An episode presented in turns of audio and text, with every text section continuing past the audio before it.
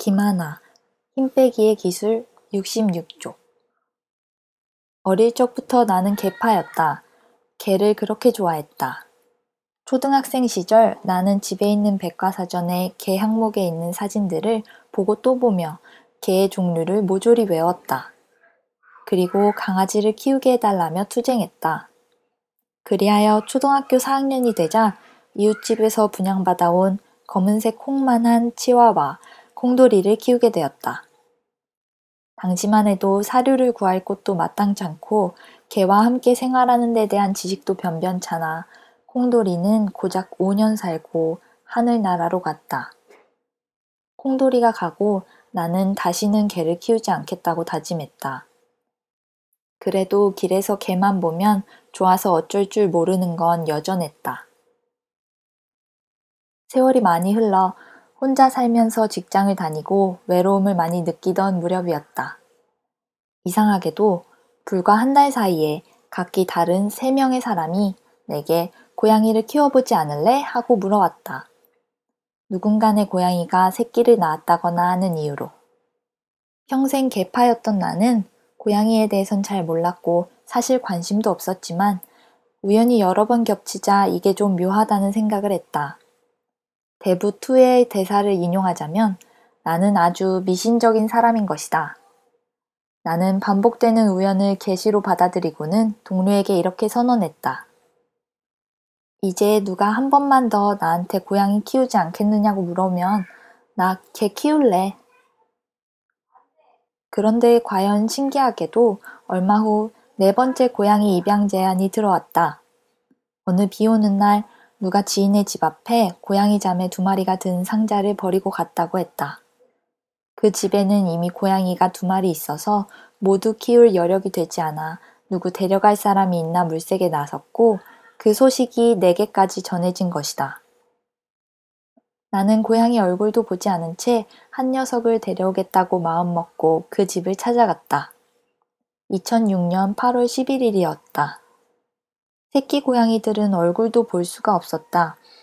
너무너무 겁이 많은 녀석들이라고 했다. 한참 뒤 의자 밑에 몸을 웅크리고 있는 고양이의 겁먹은 표정을 볼 수 있었다. 털은 꾀질질하고 꼬리끝이 꺾였다. 일냥이들은 영양 상태가 좋지 않아 꼬리가 꺾인 녀석들이 많다고 했다. 나는 두 자매 중 한 마리를 데려가겠다고 했다. 그런데 이 녀석이 어찌나 겁이 많고 잽싸게 후다닥 도망다니는지 잡아서 상자에 넣는 데만도 한 시간이 걸렸다. 집에 데려와 상자를 열어두니 고양이는 어느새 사라졌다. 그날로부터 그 녀석과 나의 숨바꼭질이 시작되었다. 아침에 눈을 뜨거나 퇴근해서 현관문을 열면 당연히 고양이 녀석은 보이지 않았다. 한참을 찾아보면 안쪽 창과 바깥 창 사이의 공간에 몸을 구겨넣고 있거나 세탁기 뒤쪽 지저분한 호스 사이에 끼어 있거나 책장 선반과 책 사이의 공간에 접혀 있는 녀석을 발견할 수 있었다. 한 번 숨었다 들킨 곳에는 다시 숨지 않았다. 내가 자기를 찾아낸 걸 알면 녀석은 잔뜩 긴장했다. 개를 만지고 앉는 걸 너무 좋아했던 나는 고양이도 만져보고 싶었지만 조심스레 손을 내밀면 녀석은 학 소리를 지르며 내 손을 핥히고 날카로운 이빨로 깨물어 버렸다.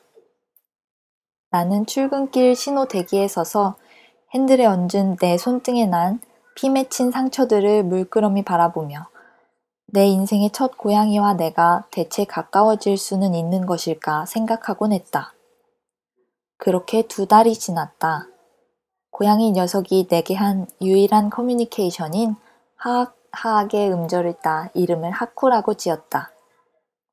어느 날 옷장문이 조금 열려 있길래 안을 들여다보니 뒤집힌 스노보드 헬멧 안에 하쿠가 몸을 동그랗게 말고 잠들어 있었다. 여전히 털은 볼품없고 앙상한 체구가 안쓰러웠다.